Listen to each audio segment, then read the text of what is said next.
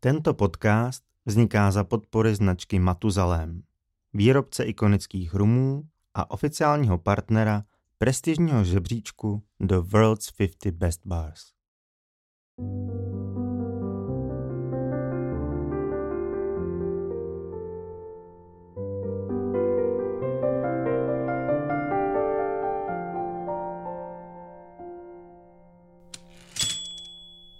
Koktejly podle abecedy Historie psaná v baru není nikdy zřejmá a přímočará. Dějiny koktejlové kultury jsou obestřeny celou řadou záhad, polopravd i nesmyslných tvrzení. Při pátrání po původu jednotlivých koktejlů je tudíž potřeba zapojit ony pověstné, malé, šedé buňky mozkové. Podobně jako jistý belgický detektiv ve slavném příběhu Vraždy podle abecedy se vám i já pokusím v abecedním pořadí rozkrýt všechny souvislosti, které dovedly vybrané klasické drinky až na výsluní. Mé jméno je Tomáš Mozr a pro příštích několik minut budu vaším koktejlovým průvodcem. Tentokrát vám budu vyprávět o Irish Coffee. Káva má stejně jako alkohol svou bohatou historii plnou ambivalentních postojů, kdy se potýkala se zákazy či cejchem jakéhosi hořkého vynálezu z rukou satana, který se naštěstí později s papežským požehnáním vytratil. So Na druhou stranu můžeme v současnosti hovořit o kávě jako o jednom z nejrozšířenějších nápojů na světě. Vzhledem k jistým vývojovým paralelám mezi kávou a alkoholem se tedy přirozeně nabízí polemika o kombinacích těchto dvou nápojů. Jednou z těch nejslavnějších je Irish Coffee. Snad je to tím, že se pohybuje na pomyslné hranici mezi kávou s něčím navíc a kávovým koktejlem. Nebo je to snad dáno rozdílem teplot, kdy člověk pije slazenou horkou kávu s whisky přes studenou čerstvě našlánou smetanu. Důvodů k jeho popularitě lze najít nespočet. Ačkoliv lze pochybovat, zda šlo mezi lidmi o obecnou znalost nebo o výsledek náhodné zkušenosti, skutečnost je taková, že právě spojení cukru, tuku, alkoholu a kofeinu se už dávno osvědčilo jako vyhledávaný života budič. Yes. Historie horkých kávových nápojů, které byly zdobeny navrch smetanou, se totiž datuje bezmála do poloviny 19. století. Mezi nejznámější patří fiakr, pojmenovan podle známého typu kočáru, či farizér, který byl inspirovaný příběhem o asketickém pastorovi a oblíbený zejména v severním Německu a Dánsku. V obou případech se jednalo o černou kávu se spoustou cukru, rumem a smetanou, jež měla v případě farizéru zakrýt alkoholové aroma ve snaze vyhnout se odhalení. Zřejmě bychom mohli jmenovat další koktejly nebo kávové nápoje, které se nesmazatelně vryly do paměti. Příkladem budiš espresso martini, white russian nebo rovněž méně známé Biedermeier Café. V tom se snoubí silná černá káva, smetana a merunkový likér. Mezi všemi však vždy najdeme v první řadě Irish Coffee, zvané též jako Gaelic Coffee, jenž svou recepturou sice nijak extra nevybočuje, nicméně jeho kouzlo tkví v načasování a skvělém marketingu. Vše začíná nepříznivým počasím a osobností irského šéfkuchaře a barmana jménem Joe Sheridan, který toho času pracuje v restauraci, ležící poblíž konečné stanice transatlantických hydroplánů ve Foynes. Sem od konce 30. let 20.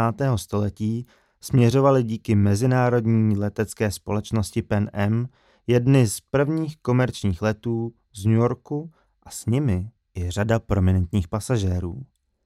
Nicméně první non-stop servis letů z New Yorku se váže až k 22. červnu 1942. Průměrný let tehdy trval přes 25 hodin a byl vzhledem k primitivním letadlům velmi náročný. Vznik Irish Coffee je tudíž pochopitelně spjatý s promrzlými a unavenými cestujícími. Údajně šlo o zimní let z roku 1942 z Foynes do Botwoodu v Newfoundlandu, odkud měl pokračovat dále do New Yorku. Z důvodu špatného počasí se však kapitán po několika hodinách rozhodl vrátit a vyčkat na příznivější podmínky, což v dané době nebylo nějak neobvyklé.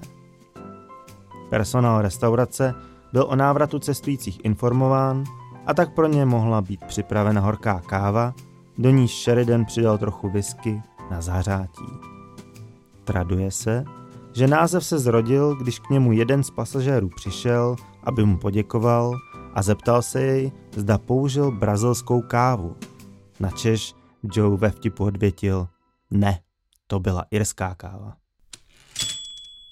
Přestože se často spekuluje, zda k tomuto incidentu nedošlo až o rok později, drtivá většina zdrojů uvádí, že nápoj vznikl na letišti ve Foynes. Počátek zimy roku 1942 se tedy zdá jako krajní možnost, neboť ještě téhož roku byl Foynesport uzavřen. Jeho úlohu převzalo Shannon Airport, situované na vysušené bažině přibližně 50 kilometrů od původního terminálu. A právě zde byla Brandnem O'Reganem otevřena nejen první duty free nákupní zóna, ale také kavárna a restaurace Rineana, nabízející prvotřídní servis, o němž se záhy vědělo po celém Irsku i mimo něj. Do tohoto podniku se prý Sheridan dostal skrze kontroverzní dopis, adresovaný přímo na O'Regana. Drahý pane, já jsem pro tu práci ten pravý. S pozdravem, váš Joe Sheridan. A ukázalo se, že nelhal.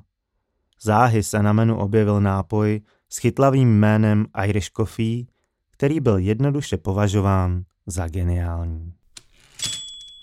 Navzdory tomu, že se podle popisu Martina Hudáka v knize Spiritual Coffee seznámila Amerika s irskou kávou blíže již skrze působení tří různých žen, které krátce po válce více či méně zprostředkovali tamním obyvatelům svou zkušenost z irského letiště, skutečným zlomem byl zřejmě v historii tohoto koktejlu až rok 1947. Tehdy jej prý poprvé ochutnal cestopisec Stanton Delaplane, píšící pro San Francisco Chronicle. Byl to on, kdo irské kávě zajistil její místo na výsluní díky častým zmínkám ve svém sloupku. Důležitějším faktorem ovšem je, že se o Irish Coffee zmínil ve svém oblíbeném San Franciském podniku Buena Vista Café, kde se ji také pokusili znovu připravit. Navzdory nespočtu pokusů ale drink nechutnal správně a ani smetana nedržela na povrchu. Jeden z majitelů, Jack Kepler, proto odletěl společně s Delaplanem do Irska, aby zjistil, jak na to. Po svém návratu opět koktejl zkoušel připravovat a své pokusy dokonce konzultoval se starostou Georgem Christopherem, což byl mimo jiné majitel mlékárny. Výsledkem bylo zjištění, že smetana lépe drží na hladině, když je dva dny stará. Proti tomu stojí naopak názor Dale de Groffa, že je třeba použít velmi chladnou, neslazenou, tekutou 33% smetanu, jež se ušlehá téměř ke stuhnutí, čím se z ní odstraní bublinky.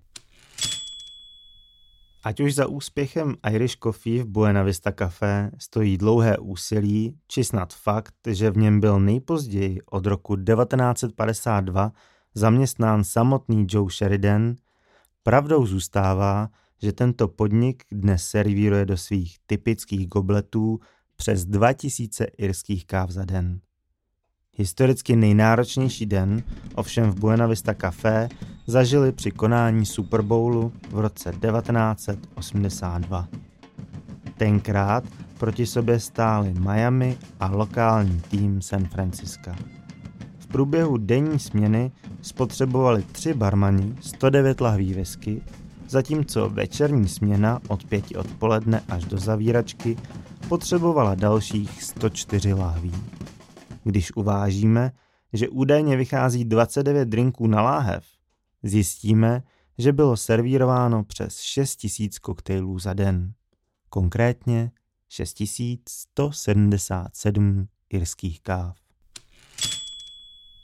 Popularita irské kávy byla v Buena Vista Café dokonce natolik enormní, že již v roce 1953 patřili tamní prodej irské whisky k jedním z největších na světě, což jim přineslo i whisky s vlastní etiketou.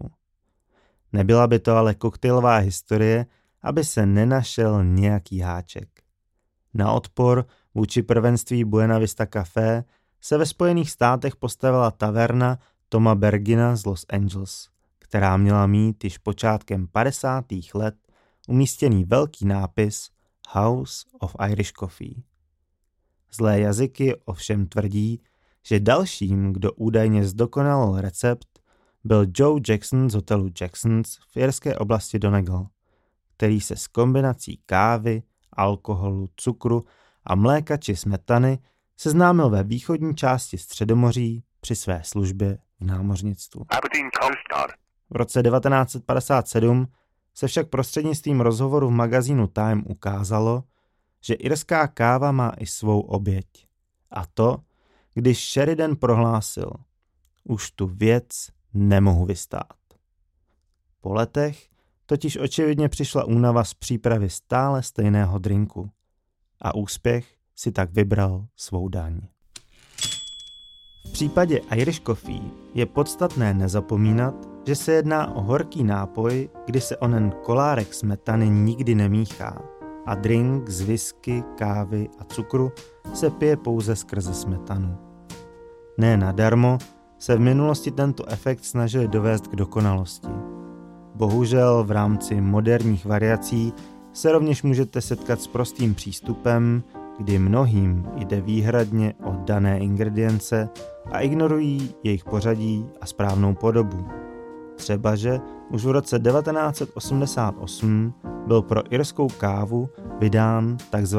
Irish Standard s číslem 147. Existuje nicméně i velmi početná skupina těch, kteří se soustředí na každý detail a proto se vedou dlouhé diskuze o vhodné kávě, kdy se zvažují i různé alternativy. Pravděpodobně nejvíce vyhraněný názor zastává barman a majitel newyorského baru Dead Rabbit Jack McGarry, který tvrdí, že espresso a americano příliš přebíjejí jemnost irské whisky. Používá tudíž pro své Irish coffee výhradně slazenou filtrovanou kávu.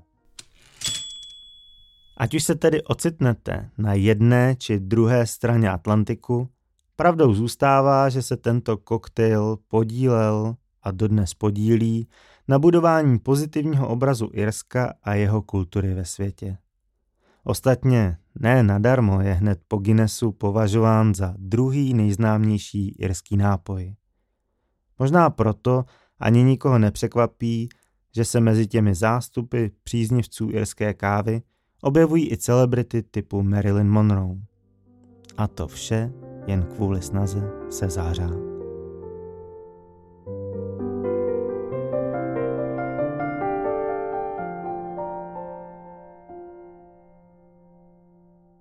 A když se budete chtít zahřát, osobně doporučuji Irish Coffee v můj šálek kávy.